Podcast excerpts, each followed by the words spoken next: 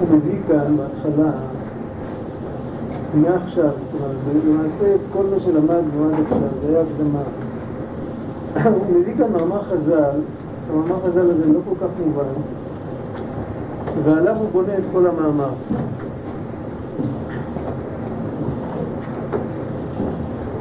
הפתיח, ההתחלה, לפני, כדי שנבין את המאמר חז"ל, אז הוא אומר ששבת מיוחדת לישראל.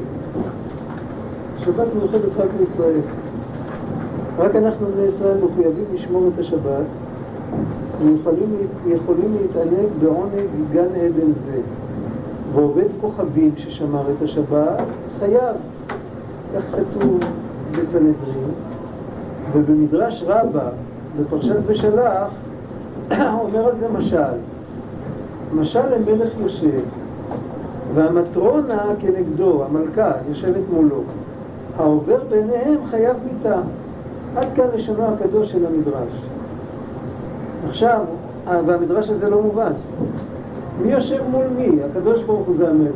מי יושב מולו? השבת? אז גם לישראל אסור לעבור. ישראל יושבים. אז איפה כאן השבת? מה זה שייך לשבת? המדרש רוצה להסביר מדוע הגוי שנכנס לשבת חייב מיתה. מה, איך, איך הוא מסביר את זה? אז הוא אומר שאדרבה, בקושי הזה שיש במדרש, בזה מתחבא כל הרעיון שהוא רוצה, שהוא רוצה לומר הלאה. כל עיקר השבת במשל הזה נרמז. כי מי המטרונה? ישראל או השבת? אם תאמר ישראל, אם כן השבת איפה נרמז? הקדוש ברוך הוא יושב, ישראל כנגדו. בסדר, אז אסור לעמים אחרים לעבור שם, אבל גם איפה השבת פה? אין שבת. ולמה דווקא בשבת? ואם תאמר השבת היא המטרונה, ישראל איפה נרמז? הקדוש ברוך הוא והשבת יושבים, ולהבדיל עובדי כוכבים לא יעברו, לא יעברו ביניהם, ומדוע יעברו ישראל? הלא נמצאים גם הם בזה, זאת אומרת, אז גם היהודי שלא יעבור שם, המלך והמלכה יושבים, מה אתה מסתובב שם? איך אנחנו נכנסים לשבת? השבת המלכה, המלך זה הקדוש ברוך הוא. מה אנחנו מחפשים? לא מובן. אמנם המטרונה לשניהם מרמזת.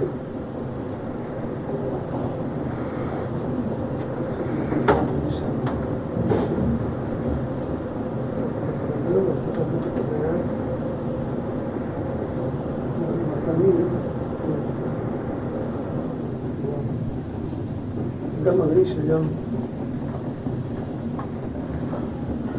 נשדר משם.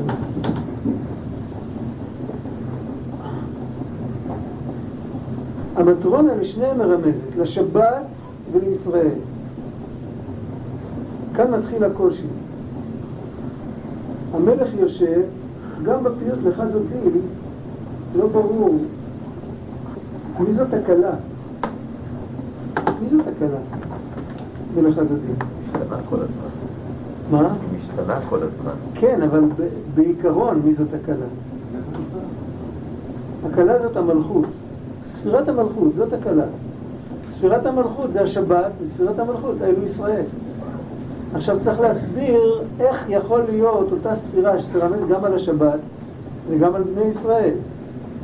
וממילא זה גם אומר שאנחנו צריכים להתחיל להבין פעם אחת מה זאת אומרת ספירת המלכות, עד כמה שאפשר להבין.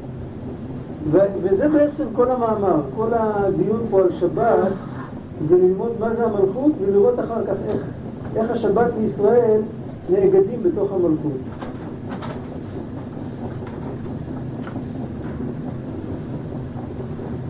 המטרונה לשניהם מרמזת, לשבת ולישראל. ישראל נקרא כנסת ישראל, מלכות, מטרונה, כנודע הרבה מזוהר הקדוש.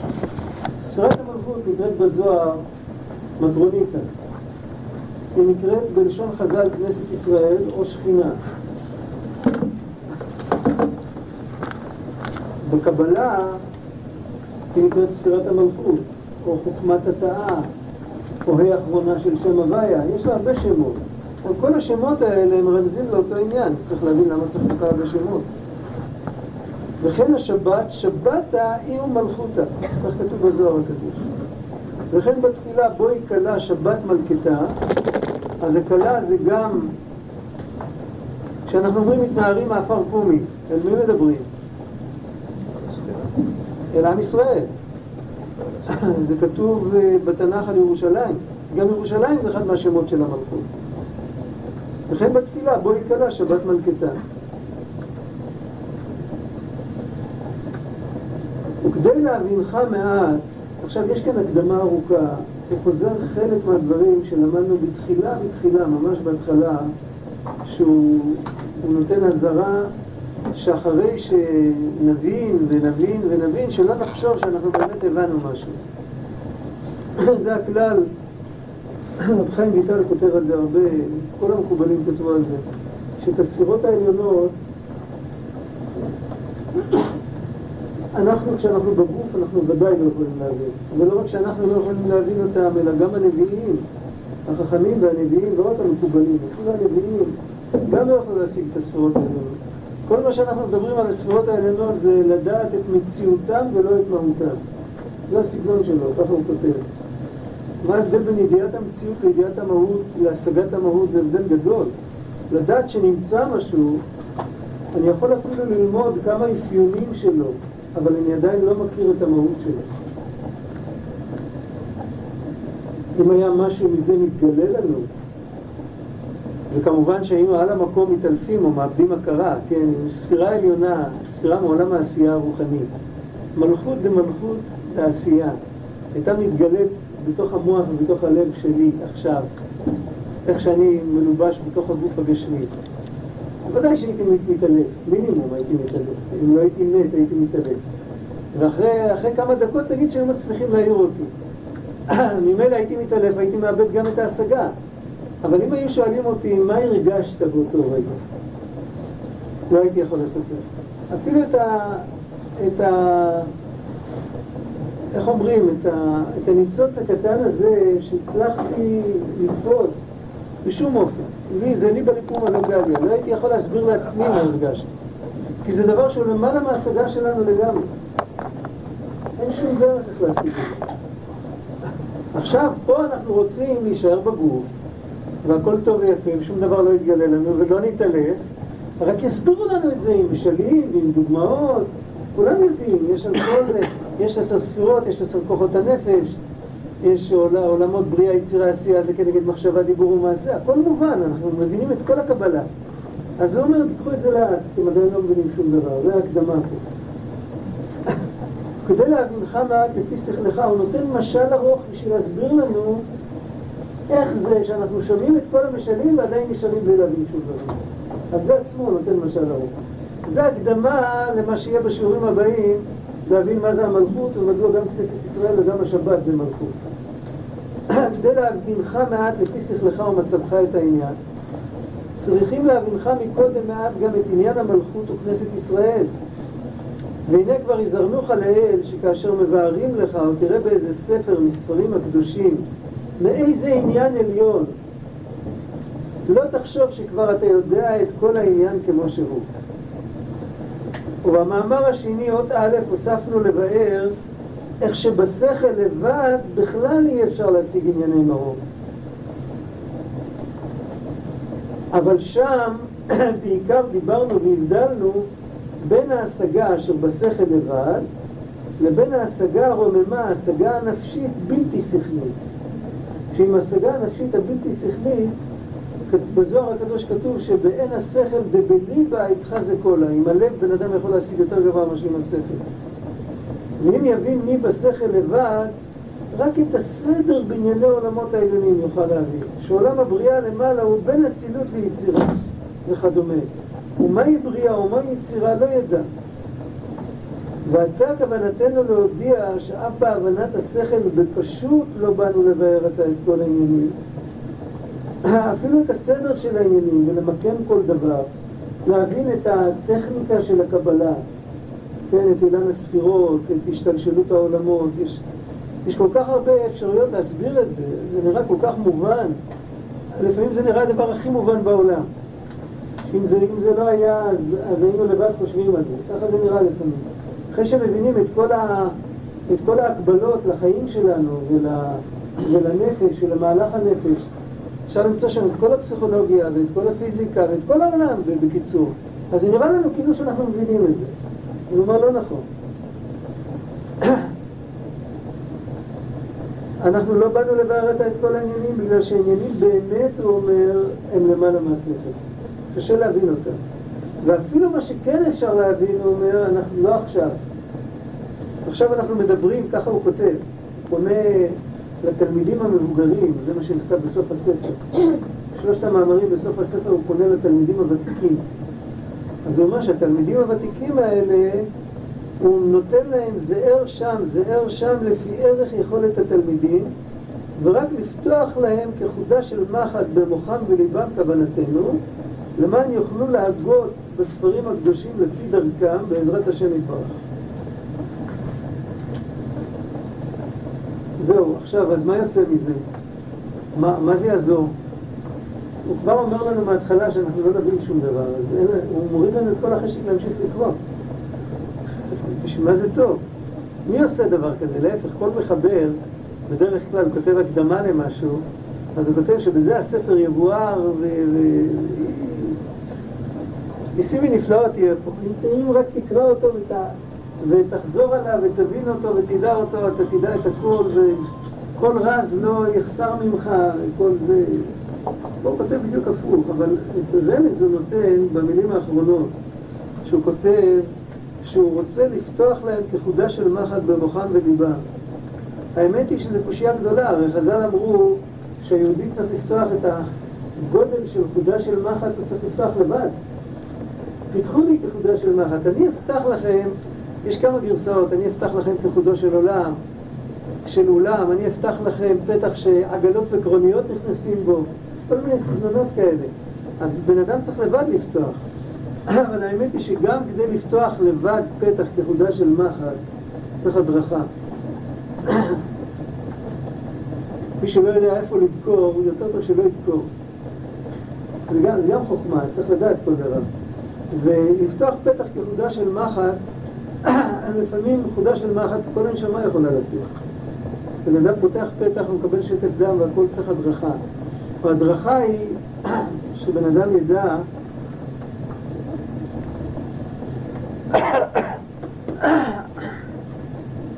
שמצד אחד הקדוש ברוך הוא נמצא לידו ורוצה את טובתו, תמיד, איך שהוא נמצא, ואל הקדוש ברוך הוא אפשר לפנות ישר. לא צריך קודם כל להיות בעל מדרגה כדי לפנות לקדוש ברוך הוא. מצד שני, יש לו תפקיד, לאדם יש תפקיד להשיג את גדולת השם. לפנות אל השם הוא יכול לפנות גם כשהוא לא משיג שום דבר. היהודים הפשוטים האלה של הבעל שם טוב, אלה שלא ידעו, בקושי ידעו א' ב', התפילות שלהם בקעו ריקים. אבל יהודי חייב להשיג גדולת השם. זה חלק מהתפקיד שלו כיצור עם שכל ועם בחירה. הוא נברא כדי להשיג את גדולת השם. כל אדם נברא כדי להשיג את גדולת השם, גם אחד מעם אחר. בני אדם נבראו כדי להשיג את גדולת השם, כמה שהם יכולים. יהודי יכול להשיג יותר כי יש לו נשמה אחרת, אז הוא חייב להשיג כמה שהוא יכול. וההשגה הזאת של כמה שהוא יכול, בה צריך ללכת לאט לאט. ולא בגלל זה ליפול ולהתייאש, ולהגיד אם כן למה זה אנוכי, כי זה עניין, זה כמו, בוא נגיד, כמו בן אדם שרוצה לקיים מצווה. ומצווה שהיא מצווה ארוכה, עתה כתבו לכם את השירה הזאת. יש מצווה שכשגומרים לכתוב את כל הספר תורה עם ה-300 אלף אותיות שלו שם, אני יודע כמה זה, מקיימים את המצווה, כל זמן שרק כותבים עוד אות ועוד אות ועוד אות, אז רחוקים מקיום המצווה. אבל איך בן אדם יכול לקיים את המצווה? על איזשהו כתובות אחת, ועוד אות ועוד אות. איך אנחנו מצטרפים למניין בבית כנסת? מגיע עוד יהודי ועוד יהודי ועוד יהודי, בסוף נהיה. בבת אחת שום דבר לא יכול לקרות. כמילא גם פה אנחנו צריכים לדעת שלהשיג את גדולת השם, קודם כל אנחנו משיגים את גדולת השם מהמציאות הפיזית. דומם, צומח, חי, מדבר זה מספיק. בן אדם שקורא ספר טבע או ספר פיזיקה, יש לו מספיק חומר בשביל להתבונן בגדולת השם. לא צריך להיות דווקא מקובל בשביל להבין את גדולת השם. כשהוא לומד קבלה, המטרה שלו, כך כתוב ביסוד ושורש העבודה, מי שמכיר את הספר, כתוב שכל המטרה של לימוד הקבלה זה כדי להכיר יותר את גדולת השם. ובזה יש שלבים. ואם בן אדם נדמה לו שהוא יודע והוא לא יודע שום דבר, אז הוא לא מכיר את גדולת השם, הוא מכיר איזשהו דמיון שווא. בשביל זה צריך לקחת את הבן אדם ולשים אותו על הקצה של השביל ולהגיד לו, תתקדם לפי היכולת האמיתית שלך. ולא בבת אחת, כאילו אתה רואה משהו מרחוק אז אתה כבר מביע דעות, אה, יש כזה ויש כזה, וכבר כותבים על זה ספרים ומחדשים חידושים, ו... אם בן אדם הולך לפי היכולת שלו זה אמיתי. בכלל איפה שבן אדם נמצא זאת האמת. צריך לדעת. אם בן אדם עכשיו נמצא במקום שאין לו מוח בכלל והוא לא יכול ללמוד בכלל, אז הוא יכול להתפלל להשם. הוא יכול לבקש, אפילו אם הוא מבקש, השם ייתן לו פרנסה, וזה באמת, אז זה יותר טוב ממה שהוא מטפס על ה... מספרים על הרבי מקוס, כשהיה פעם בתקופה שהוא לא רצה לראות אף אחד מהתלמידים שלו, אז הוא פעם ישב, ונכנסו אליו כמה אנשים נורא פשוטים, והם ביקשו ממנו ברכות, אה, בכו לפניו שאין להם פרנסה, אני יודע מה, הפרה לא נותנת חלב מספיק, כל מיני כפריים. ואחר כך התלמידים עשו לו, מה זה, מה... למה אנחנו לא ולמה הם כן? אז אמר, תראו, עכשיו, היו אצלי אנשים כך וכך זמן, וכולם דיברו רק אמת. הם אמרו רק את האמת. הם באמת אמרו מה שחסר להם. ואתם באים ואתם מבקשים כל מיני מדרגות, זה מה שחסר לכם? אני רוצה לשמוע מכם מילה אמיתית. כן, זאת אומרת, עבודת השם צריכה להיות אמיתית. ואם בן אדם יתקדם לאט, לפי כמה שהוא יכול, ויש לנו סימן על זה, איך שבן אדם יכול להתקדם, המקבילה לזה זה ההתקדמות שלו בעניינים בין אדם לחברו בתוך העולם. איך שהוא מתקדם בתוך העולם, מה שהוא מסוגל לקלוט בתוך העולם, את המקביל לזה הוא יכול לקלוט, אם יש לו לב טהור אז הוא יכול לקלוט יותר. פעם דיברנו על זה, עם בן אדם, נשאלו בן אדם למה אתה לא גונב, איזה השגות יש לו, למה הוא לא גונב. אז אחד יגיד שהוא לא גונב כי לא יודע, הילדים שלו התביישו לצאת לרחוב, אבא שלו, אבא, אבא, שלו, אבא שלו גנב. אחד לא גונב בגלל... לא חסר לו אה, לא, לא, לא, לא, אחד שכן חסר. אני שואל אחד שחסר. אחד לא גונב כי הוא מפחד מבית סוהר. אחד לא גונב כי זה לא פייר, ומישהו עבד על זה, וזה לא יפה לקחת, זה לא יפה, זה לא צודק. הוא לא גונב כי זה לא צודק. ויש אחד כזה שלא גונב בגלל שהשם אמר. וזה הבדל גדול, כי מה יהיה אם אני רוצה לגנוב ממישהו בלילה, זה גמרא בבבא מציע, אני רוצה לגנוב ממישהו בלילה ו- ולמחרת לשלם לו תשלומי כפל. כי אני רוצה לתת לו צדקה ואני רוצה לעשות מתן בסתר ואני לא רוצה שהוא ירגיש שאני נותן לו צדקה. אז אני גונב בלילה ואני מעמיד עדים שיעידו עליי שאני גנבתי ואז בני מחייב אותי לשלם לו פי שניים, מה דעתכם? רובין הוד, ממש צדיק אסור לעשות את זה. בגמרא כתוב שבגלל זה כתוב לא תגנוב, בשביל למנוע גניבה כזאת. כי סתם גניבה אפשר ללמוד מלא תונו איש את אחיו. אם אסור לי לרמות מישהו במסחר, כל שכן שאסור לי לבוא הביתה ולגנוב לו. אז למה כתוב לא תגנוב? לא תגנוב, אפילו אם אתה רוצה לגנוב כדי לשלם תשלומי כפל, גם אסור לך לגנוב. זאת אומרת שיש עניין, אפילו אם אני הייתי גונב, אז היה עולם שכולו זהב וכולו עושר, היה אסור לי לגנוב כי הקדוש ברוך אמר לו לגנוב. אנחנו רואים כמה רמות של תודעה, למה לא גונבים. אחד לא גונב כי הרביצו לו, אחד לא גונב כי, כי זה לא צודק, ואחד לא גונב בגלל שהשם אמר. עכשיו, כמובן שאם שואלים יהודים למה אתה מתפלל, למה אתה נותן צדקה, כן, למה אתה שומר שבת, הוא גם יכול להגיד אותו דבר. אחד יכול להגיד כי אני לא רוצה גיהנום, אחד יכול להגיד כי זה הדבר הכי צודק, כי, כי צריך יום מנוחה או איזה, איזשהו היגיון. והשלישי יאמר שאני רוצה לשמוע בקול השם, השם ציווה, כתוב בתורה, שמור את יום השבת לקדשו. אז בכל דבר, כמו שיש בקיום, אותו דבר בהשגות, ההשגות שלנו, להשיג זה לא רק להבין, להשיג זה לנגוע במשהו, להתחבר אליו. אם אני מסוגל להתחבר לרובד הדין בגובה העיניים בין אנשים, אז גם כשאני מגיע להשגות רוחניות אני יכול להתחבר לרובד יותר עדין. אם אני בתוך ההתנהגות שלי, אני זז, כמו שאומרים, בין, ה, בין המיטה לאוכל כל הזמן, או, או, או כל הזמן מסביב עצמי ולא חושב על אחרים, אז גם ברוחניות אני לא אשיג דברים אחרים, אני לא אשיג דברים אמיתיים. כי אם הבן אדם הוא סגור, זה סגור. לא, הוא סגור, אם הוא סגור בלב, הוא סגור גם בראש. רק מה, יכול להיות אחד כזה שיש לו ראש טוב, הוא אינטלקטואל, והוא מבין, והוא יכול לכתוב על זה ספר, אבל הוא לא נוגע בדברים, בחסידות זה נקרא שהוא, יש לו חוכמה ויש לו בינה ואין לו דעת. לקליפות אין מוח הדעת. הוא לא מרגיש, הוא לא מודע, הוא לא, הוא לא יודע על מה הוא... יש סיפור, בחב"ד יש סיפור על אדמו"ר האמצעי, הבן של בעל התניא, שהוא, יש ממנו ספר שנקרא עטרת ראש. הספר הזה הוא ספר על ראש השנה ויום כיפור. הוא ספר לא גדול בגלל שהוא כתוב מאוד צפוף באותיות מאוד קטנות. אם ידפיסו אותו בגודל הזה, אז יהיו לו שלושה ספרים כאלה. ואת כל הספר הוא דרש בחודש תשרי אחד מהשנים שבהם היה אדמו"ר. הוא התחיל בערב ראש השנה, ליל ערב ראש השנה, וגמר את זה במוצאי יום כיפור, משהו כזה. המון, המון שעות של דיבורים. אחר כך, בין יום כיפור לסוכות, היה לו חדר התבודדות בחצר, בגינה. אז הוא יצא מה, מהבית לחדר שלו, והוא ראה איזה ערימה של אנשים, ככה, פירמידה של אנשים עומדת בחצר ומקשיבים שם למישהו. אז הוא ראה את הבן שלו, הוא שאל, שלח את הבן שלו, היה לו בן שקראו לו רבי נחום. הוא שאמר לו, לך תתעניין, תראה מה עושים שם, תחזור תספר לי. אז הוא הלך שם והתעניין בקצה, ככה, מה עושים שם? אז התברר לו ששם העמידו שולחן באמצע, ועל השולחן שמו כיסא, ועל הכיסא הושיבו איזה אברך עם זיכרון טוב, והוא חזר בעל פה את כל מה שהוא דיבר, את כל הספר למעשה. פעם אחת שמע את זה, חזר את זה בעל פה. פעם היו יהודים כאלה. אז מה, מה הייתה התגובה של האדמו"ר? הוא אמר לו, לך תגיד לו שהוא לא ישכח אודות מי הוא מדבר. הוא מדבר אודות הקדוש ברוך הוא. שם כל העניין של עליית המלכות בראש השנה, המלאכת השם בעולם, זה הנושא של הספר. אז זאת אומרת שיכול להיות שבן אדם יזכור את הכל מההתחלה ועד הסוף, ויזכור את כל, הפיצ'יפקס, את כל הנקודות הכי קטנות, אבל הוא ישכח על מי הוא מדבר.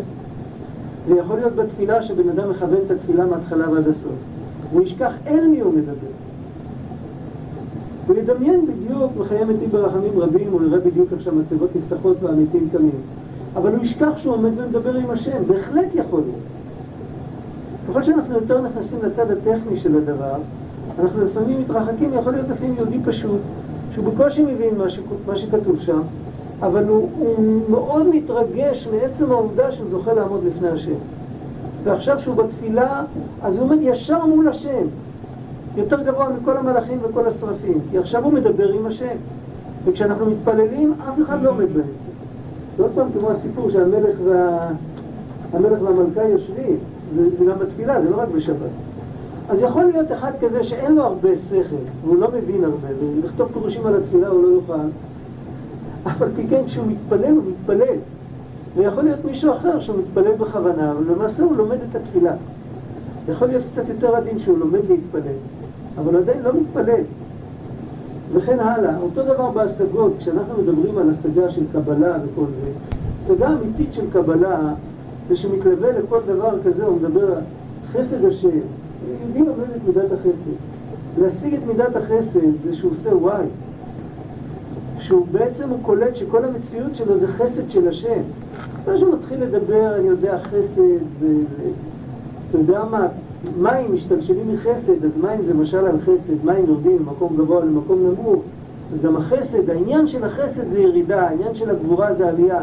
זה הכל בשכל, זה כאילו מדבר על, זה כמו שאומרים, אה, רחמנא ליצלן, אחד נפטר בלי ילדים, אז שוכרים מישהו בכסף שיגיד קדיש. יש הבדל גדול אם הבן אומר קדיש או מישהו אחר אומר, הבן אומר קדיש, אז כמה חודשים הוא בוכה, אבא שלו נפטר. מישהו אחר אומר קדיש, הוא בודק כל שבוע, כל חודש, הוא נכנס לבנק הסכום שנתנו לו. זה אותו דבר גם זה, אפשר ללמוד את הכל ולהיות בקיא בכל מיני דברים, אבל ה... אין, אין וידעת ואין והשבות אלה לבביך. אין. ולכן הוא מאוד נזהר כאן, אם תרצו זה משנה מפורשת כל מה שאנחנו מדברים. במשנה, דיברנו על זה פעם, במשנה כתוב כל שחוכמתו מרובה ממעשיו וכל שמעשיו מרובים מחוכמתו. אז כל שמעשיו מרובים מחוכמתו זה בסדר גמור. וכל שחוכמתו מרובה ממעשיו, יש לו בעיה. למה כתוב כל שחוכמתו? הבעיה היא שחוכמתו מרובה או שמעשיו מועטים? מה הבעיה? מה הבעיה? הבעיה שהיחס. אז אבל מה החיסרון? החיסרון הוא שמעשיו מועטים, אז שיהיה כתוב כל שמעשיו מועטים מחוכמתו. למה? כמו שכתוב כל שמעשיו מרובים מחוכמתו, שיהיה כתוב כל שמעשיו מועטים מחוכמתו. גם מסתדר, יותר קל ללמוד את זה בעל פה, זה, זה משנה צריכה להיות סימטרית. סייפא דומיה דרישא. הבעיה בחוכמתו מרובה ממעשיו זה שחוכמתו מרובה כשאין לו מעשיו, אין לו כלי, אין לו חיבור, אין לו רגש הלב בתוך החוכמה, החוכמה עצמה הופכת להיות דמיון שווא. הוא רק מפסיד. ככל שיש לו יותר חוכמה, הוא יותר נכנס לדמיונות. הנה, הוא יודע עוד משהו. וכשהוא יודע עוד משהו, אז כבר אף אחד לא יכול ללמד אותו, הוא כבר יודע. ואחד הזה ש... יש סיפור סיני על מישהו שמגיע, איזה עשיר גדול, שמגיע לאיזה חכם זקן, ואומר לו, תלמד אותי את החוכמה שלך. אז החכם הזקן מסתכל עליו ואומר לו, בוא נשתה קודם, בוא נשתה תה קודם. מתחיל למזוג לו את הכוס, ומוזג ומוזג ונשפך על הרצפה, על השולחן, על הרצפה. אז הוא אומר לו, רגע, הכוס מלאה, כבר לא נכנס יותר. זה מה שאני רוצה ללמד אותך. הכוס שלך מלאה. אתה לא יכול לקבל, אתה חכם ואתה רוצה לשמוע עוד איזה חוכמה. חז"ל אמרו שבמידת בשר ודם, כלי מלא אינו מחזיק. בן אדם שמלא מעצמו, אז הוא לא מקבל כלום, זה נשפך לכל הכיוונים. וזה פגם גדול. ובשביל זה כשנכנסים, צריך ללמוד פנימיות. אני לא אומר שלא צריך ללמוד פנימיות, אני האחרון שיגיד שלא צריך ללמוד פנימיות. אבל צריך ללמוד פנימיות, אבל כשנכנסים ללמוד פנימיות צריך להיכנס לזה כמו לתפילה, לא כמו לדף גמרא. והאמת שגם כשהולכים ללמוד דף גמרא לא צריך להיכנס לזה כמו פרק מתמטיקה. נכנסים ללמוד תורה צריך להיכנס עם דרך ארץ. כשנכנסים ללמוד פנימיות צריך להיכנס עם אווירה שדומה לבן אדם שנכנס לבית הכנסת ב, ב, או בהקפות או בכל נדרי, תבחרו מה שאתם רוצים. אבל ככה. לא, זה לא עניין של קורסים ושל אינטלקט. במפורש לא. זה בעצם מה שהוא רוצה לומר, ולכן צריך הדרכה, והספר הטוב, המורה הטוב, כמו פה הרב יתייסצנה, הוא יכול להיות המדקר שלנו, שידקור לנו את ה... אנחנו מזמינים אותו, אנחנו דוקרים, אנחנו פותחים את הפתח כחודה של מחט בזה שאנחנו פותחים את הכריכות של הספר. זה פתח גדול לחודה של מחט. וכשאנחנו עושים את הדקירה הזאת בלב שלנו, אז אחר כך זה ייפתח כפתחו של אולם. התקווה שלנו שזו פעולה נמשכת. אם בן אדם פותח, אז הוא פותח היום קצת, אם הוא רוצה לפתוח, אז זה ימשיך להיפתח. כל הבעיה שהוא לא רוצה להיפתח בכלל. הוא פותח ספר קודש כמו שמורה פותח מחברת תלמיד. בואו נראה מה הוא כתב, בצורה כזאת אפשר לקבל. זה, זה לסגור את עצמנו ש... לגמרי. עכשיו הוא אומר, לעומת זאת, אבל לא תחשוב גם להפך. שלא, שכיוון שמבארים לנו רק לפי ערך שכלך, עכשיו יכול לבוא הטעות ההפוכה. הוא כבר גילה לנו שהשגות גדולות הוא לא ייתן לנו. אבל ההשגות הקטנות האלה, אז מי יודע מאיפה הוא לקח אותן, אולי הוא המציא אותן לבד. הרי את ההשגות שכתוב בספרים הקדושים אנחנו לא ראויים לקבל. זה אומר לא נכון. חס ושלום, אל תחשוב שחס ושלום אומרים לך דבר שלא נכתב בספרים הקדושים. זה לא נכון. ואתה תדע אחרת, ובספרים הקדושים יהיה כתוב אחרת, זה לא נכון. כל דבר שהוא כותב, הכל כתוב. רק הוא מצמצם את זה בצורה נפלאה כל כך, שזה לא יזיק לנו, לא רק שנוכל להבין. בדרך כלל אנחנו מסבירים צמצום מרב לתלמיד, התלמיד לא מבין, אז הרב צריך לצמצם לו. יש עוד אופן של צמצום בין רב לתלמיד, זה לא שאלה, לפעמים לתלמיד יש איי-קיו יותר גבוה משל הרב. כן? בהחלט. לא יכול להיות. כבר עכשיו, לא רק שהתפתח לו, זה קורה, אבל יש לפעמים ש, שמוסרים, אין מוסרים רזי תורה, אמרו חז"ל, אלא מי שליבו דואג בקרבו. אבל אם ליבו לא דואג בקרבו, לא רוצה להתקרב להשם יתברך, מוסרים לו רזי תורה, אז הרזי תורה, במקום לעזור לו, הם מזיקים לו. באיזה אופן הם מזיקים לו?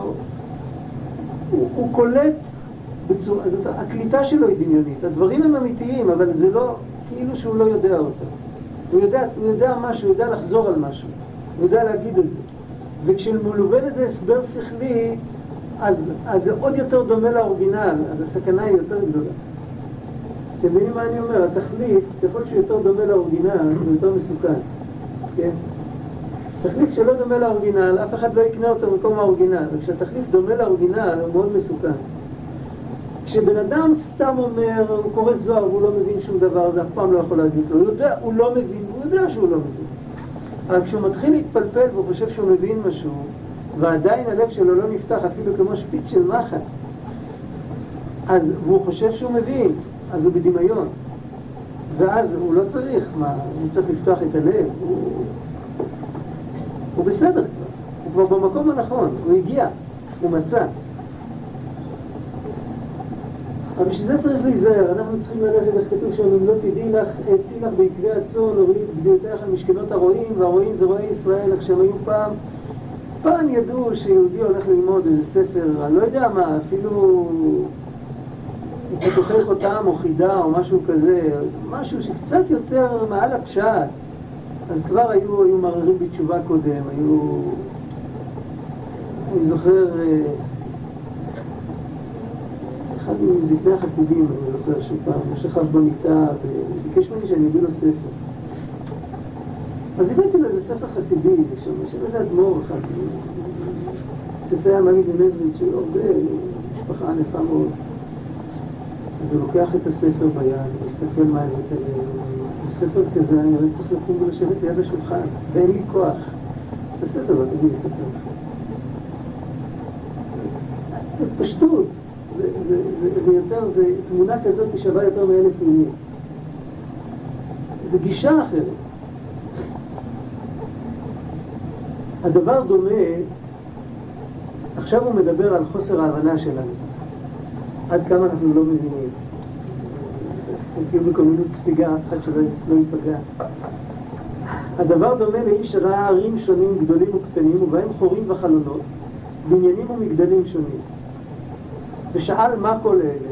אמרו לו, זהו מבצר. כן, יש פה בונקר, יש פה משלטים, יש פה כל מיני כאלה. ובערים יש מערות וחדרים, ובשעת מלחמה מתבצר החיל בהם, ודרך החורים והחלונות יורים על השונא. זה מה שאמרו לו. אז הוא יודע עכשיו? הוא יודע. הוא יודע בדיוק. עכשיו יבוא מישהו וישאל אותו מה יש פה, הוא יודע מה להגיד. יש פה בונקר בפנים, יש פה הרבה ביטון, יש פה הרבה חלונות, יש פה חיילים, יש פה נשק. והאם אחר שאמרו לו, יודע הוא כבר את תוכן כל המבצר כמו ששר המבצר יודע אותו? שר המבצר יודע את כל פרטיותיו וכל מיני הנשק שבו, מיני אוכל שהכינו שם. והמקום שבו הטמינו כל מיני תחבולה לרמות בהם את השונא. זה בעברית פשוטה זה מוקשים וכל מיני דברים כאלה. השוחות והבורות שקראו להפילו וכולי. אם גם האיש הפשוט לא ידע בזה ידיעה אחרת מאשר שר המבצר. ידיעה אחת לשניהם. לכאורה שניהם יודעים שיש כאן מבצר, מה ההבדל? רק שהשר יודע את כל תוכנו, ובשביל זה גם את כל פרטיו יודע הוא. והפשוט, כיוון שלא ידע את הכל, רק בכלל איזה ידיעה, הוא יודע שזהו מבצר מוכן ליום קרב. לכן, לא בלבד שאין ידיעתו שלמה, אלא אף מה שיודע ידיעתו כהה וקלושה. אם נגיד הוא ייפול בשבי, שניהם ייפלו בשבי אצל האויב, את מי יהיה כדאי לחקור? את מי יהיה כדאי לחקור? האיש שם פשוט, מה, כמה שירביצו לו, מה הוא יספר? יגידו לו, שמע, כמה זמן אפשר?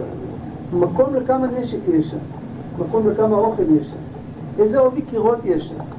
מה הוא יודע? הוא יודע שיש מבצר, כולם יודעים שזה מבצר. עד שהמושג שלו, מהו עצם מבצר, פחותה. עכשיו הוא אומר דבר יותר כללי. בכלל להגיד מה זה מבצר, לא מה המבצר הזה, מה זה בכלל מבצר, יכול להיות שהוא לא יודע כל כך. ולפי מושגו, כל מקום טמון או מרתף חזק, גם כן מבצר הוא. כאן יש רמז גדול. אם בן אדם למשל למד, כמו שאנחנו הולכים ללמוד על המלכות, יסבירו לו בדיוק את כל האפיונים של המלכות. אחר כך הוא יוכל לראות את זה בכל מיני מקומות, וגם זה מלכות. הוא לא יבין את ההפלאה שיש בדבר. ואם לא היה יודע מכל החוכמות והסודות שבו, הייתה כל ידיעתו מתחלפת בקרבו, והיה רואה שמקודם לא היה לו מושג ברור בעצם מבצר מהו. אם נשליך את זה על השבת למשל, כשאנחנו משליכים את זה על המלכות, אז זה בסדר גמור, כי לא ידענו קודם ואנחנו לא יודעים עכשיו, זה הכל טוב. אבל אם נשליך את זה, מה שאנחנו מדברים עכשיו על השבת, זאת אומרת שיש שני יהודים, בוא נגיד שאנחנו מסתכלים על השבת, והרבי שכתב את הספר הזה גם מסתכל על השבת. מה הוא רואה בשבת? הוא שר המבצר, ואנחנו האנשים הפשוטים. יש לו שבת אחרת. אבל מה? מה ההבדל? אז בשביל מה? מה, מה, מה, מה, מה הוא עזר לנו?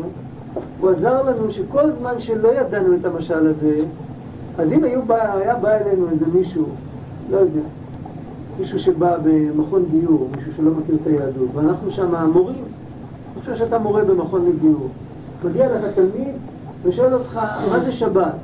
אתה מיד נעמד ואתה מסביר לו מה, אתה לא יודע מה זה שבת?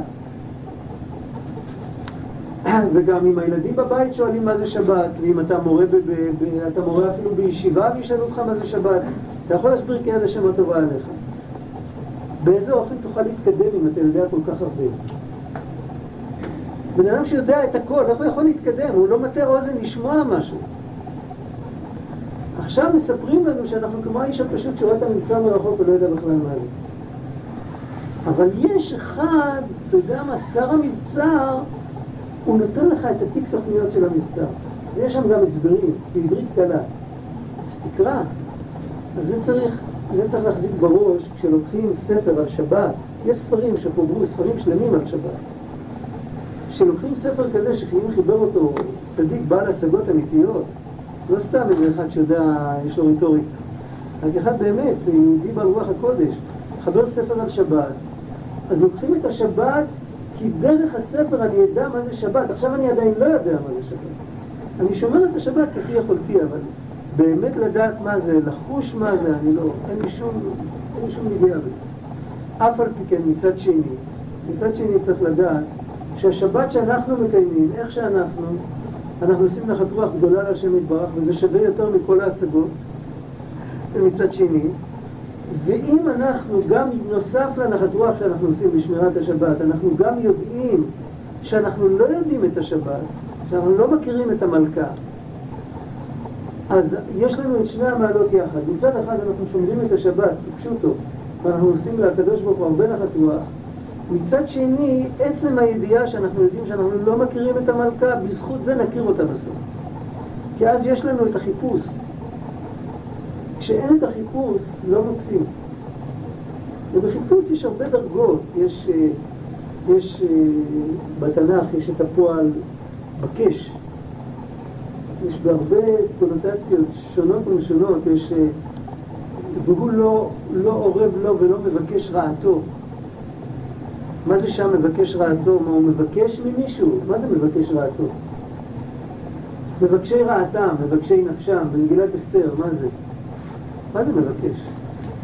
זה שאיפה תמידית שאינה פוסקת, כן? אם אתה אומר מבקש אמונה, זה בירמיהו בפרק ה' מבקש אמונה, מבקש אמונה זה, לפי הפירוש של מבקש רעתו, מבקש אמונה זה דבקות בלתי פוסקת בהשם יתברך.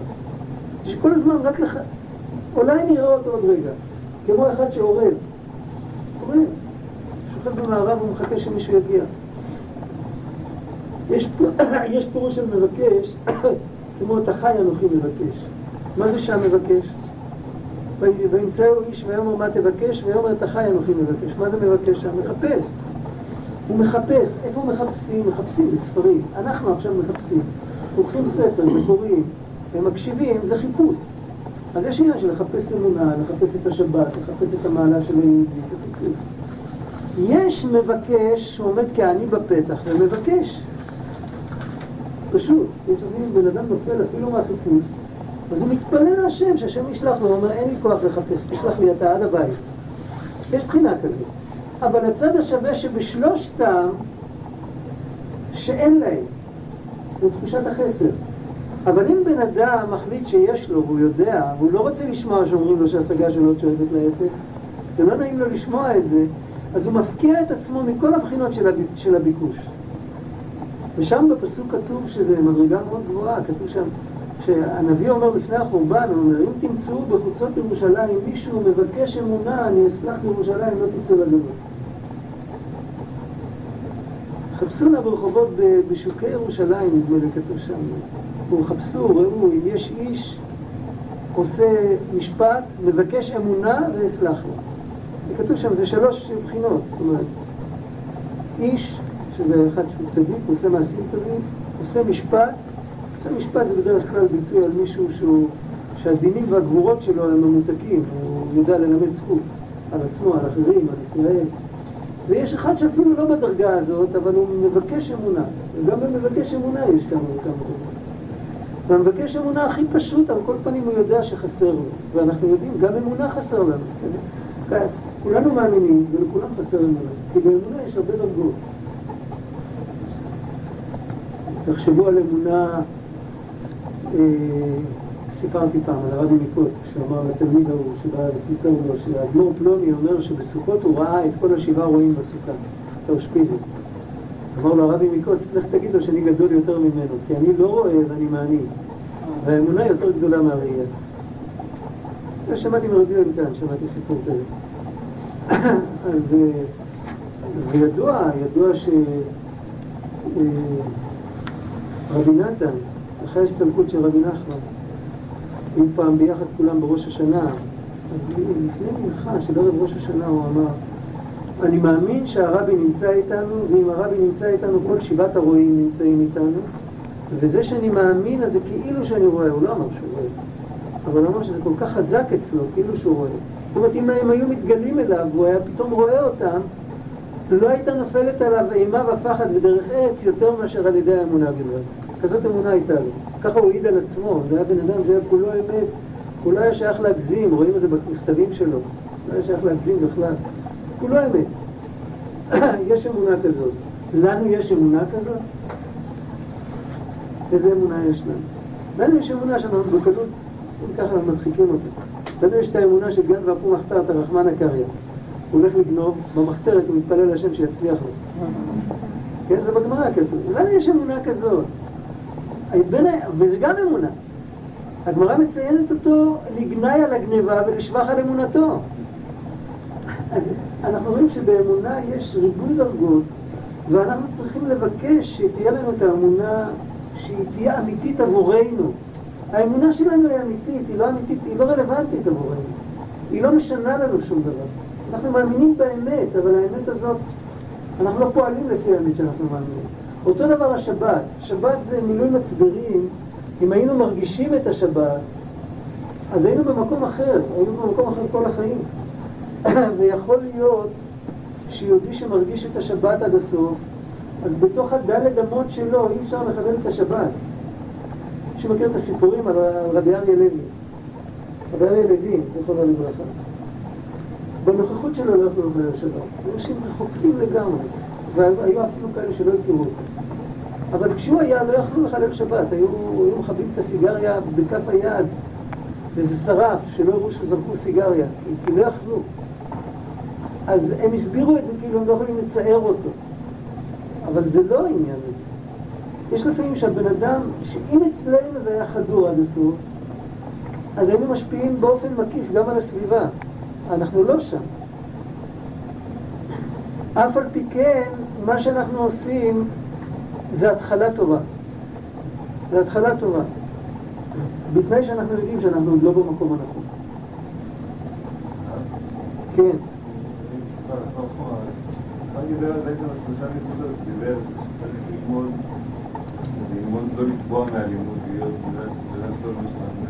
לא לא הבנתי. הרב דיבר על שלושה נקודות שלא כל כך, לא לגמרי... מה אמרתי על ללמוד? אמרת דבר ראשון שלומדים, אז לא ללמוד, לא לצבוע מהלימוד, כאילו, לא הבנתי, תסביר לי את זה יותר טוב, אתה לא חוזר על המילים שלי, תסביר לי את זה יותר טוב. נכון, אני רק...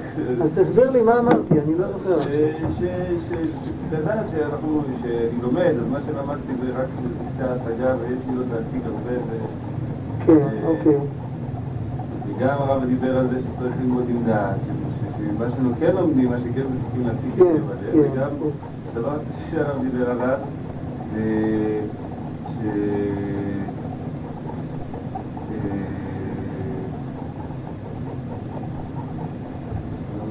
הדבר השלישי זה שאם באמת ניגשים לזה בצורה כזאת, שאני יודע שאני עדיין בהתחלה, אז אני לא סוגר את הסיכוי להתקדם.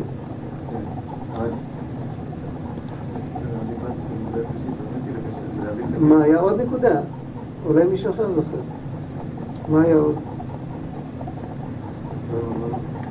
תיקח מישהו את הגולם ותקשיב, אז תוכל לשאול את השבוע הבא.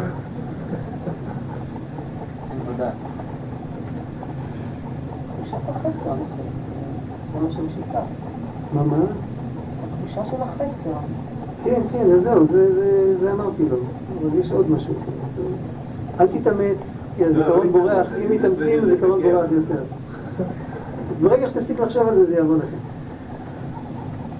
אילו היה יודע מכל החוכמות והסודות שבו, הייתה כל ידיעתו מתחלפת בקרבו, והיה רואה שמקודם לא היה לו מושג ברור בעצם מבצר מהו. לכן אתה כשיודע, הוא רק ידיעה מועטת, רק ידיעה כללית שזהו מבצר, לא פרטית ולא מדויקת. יישארו לו תמיד שאלות בלתי נפתרות לו. פתאום הוא מתחיל לשים לב, כאן הוא מתקדם עוד שלב, פתאום הוא מתחיל לשים לב שגם אם אם, אם לא היו מגלים לו שהוא לא יודע, לבד הוא היה צריך לעמוד על זה שהוא לא יודע. מדוע? כי הוא רואה פתאום שאת הפרטים הוא לא קולט. למשל, מהו העץ הזה, ולמה הבור הזה דווקא כאן, ולמה זה וזה. רבי נתן כותב בליקוטי ההלכות על, ה, על הפילוסופים שהיו צריכים לתת טעמי מצוות על פי שכל אנושי. לא לכל המצוות, לא לפרה אדומה ולא לדברים כאלה, אבל הרבה מצוות, אה, נגיד המצוות של עדות, שבתות, חגים, כל הדברים האלה, אז זה לא היה, כל אחד תפקד בדור שלו בנשמות כאלה שהם צריכים לקבל את ההסבר הזה, ואם הם לא היו מקבלים את ההסבר, הם לא היו שומרים את המצוות האלה. היו תמיד כאלה. אז uh, הוא כותב שכל ההסברים שהם נתנו, אף פעם ההסבר לא מכסה את הפרטים, תמיד הוא מכסה רק את הכלל. כל פעם שאתה מנסה להסביר מצווה על פי שכל אנושי, אז זה מכסה את הכלל של המצווה, וברגע שאתה מסתכל בפרטים של המצווה, אתה רואה שהם לא מוב... ממשיכים להישאר לא מובנים בדיוק כמו קודם. ככה הוא כותב. וכאן הוא מתכוון גם לאותו דבר. זאת אומרת, אם אנחנו מנסים השגה פחותה, שכל אנושי זה השגה פחותה, שכל אנושי. רוצים להבין מצווה של השם יתברך עם השכל הקטן שלנו. אז אם אנחנו מנסים להסביר כאילו שהקדוש ברוך הוא מחויב לשכל שלנו, והוא עובד עם אותו ראש כמו אנחנו וכל זה, אז אנחנו מיד, יש תמיד, השאירו לנו סימני דרך שמראים לנו שזה לא, שזה לא, לא התחיל אפילו. מה זה הסימנים? זה הפרטים.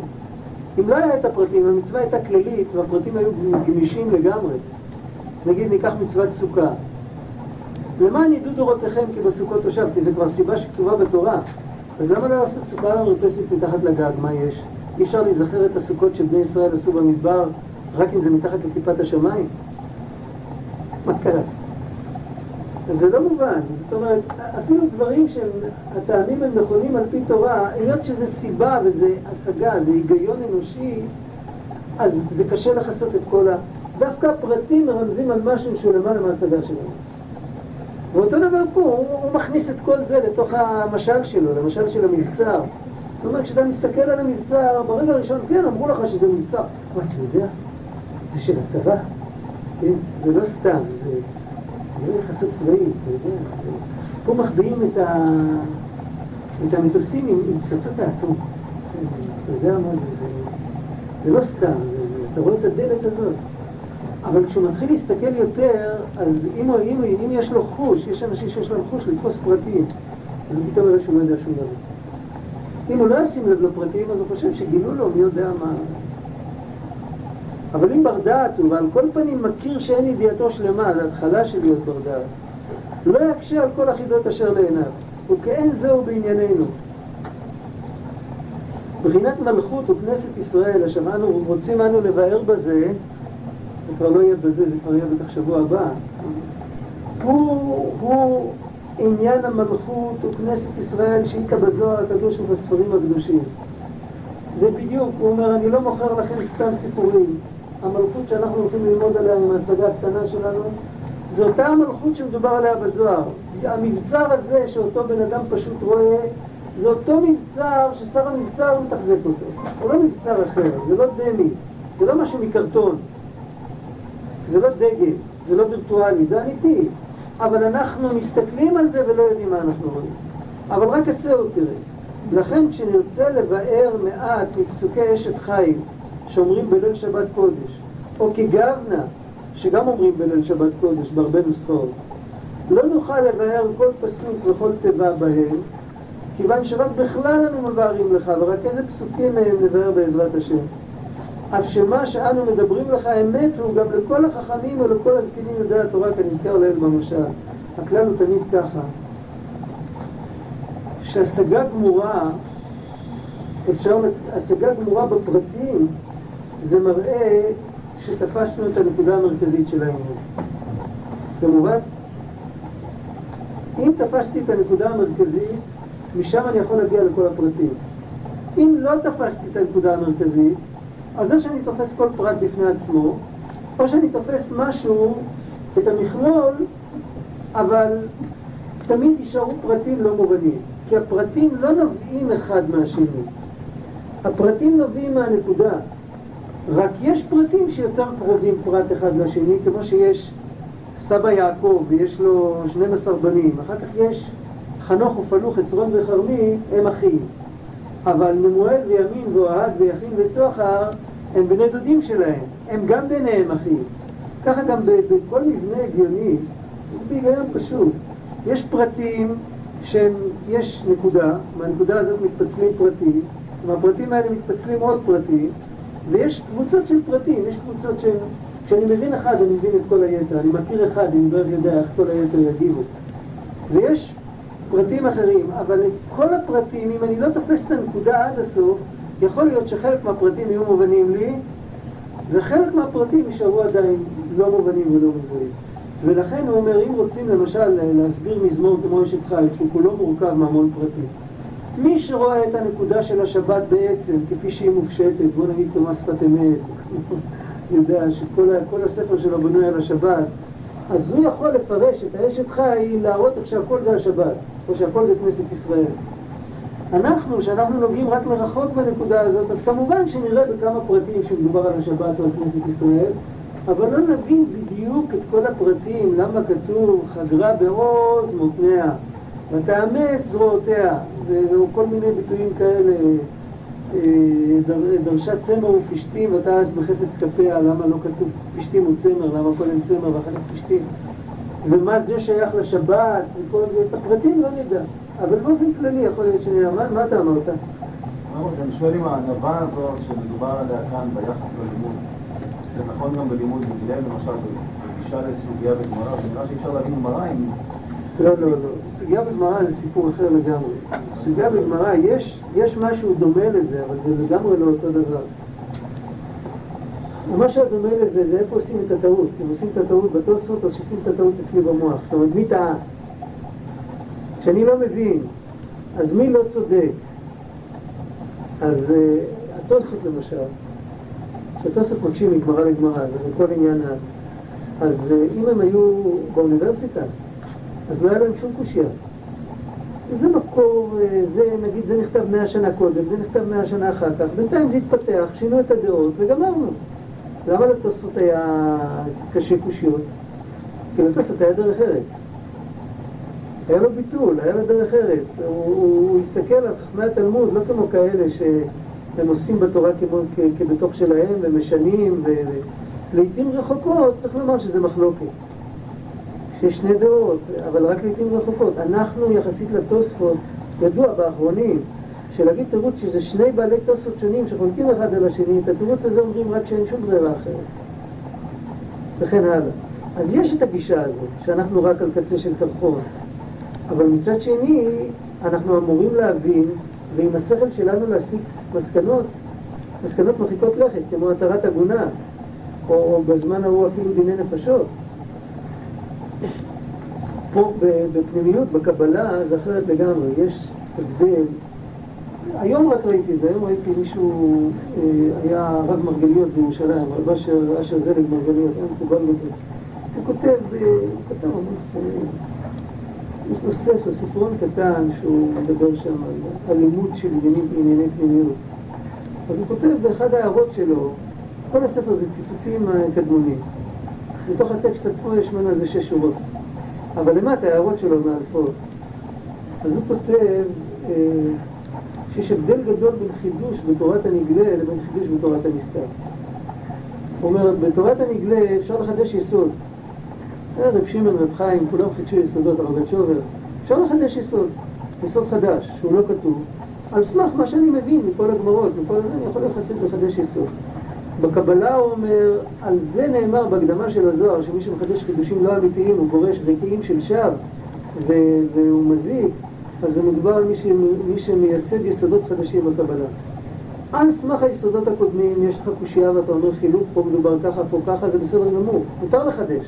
אדרבה הוא אומר מחויבים לחדש. בפשט רמז דרש סוד בכולם צריך לחדש, אבל יסודות אי אפשר.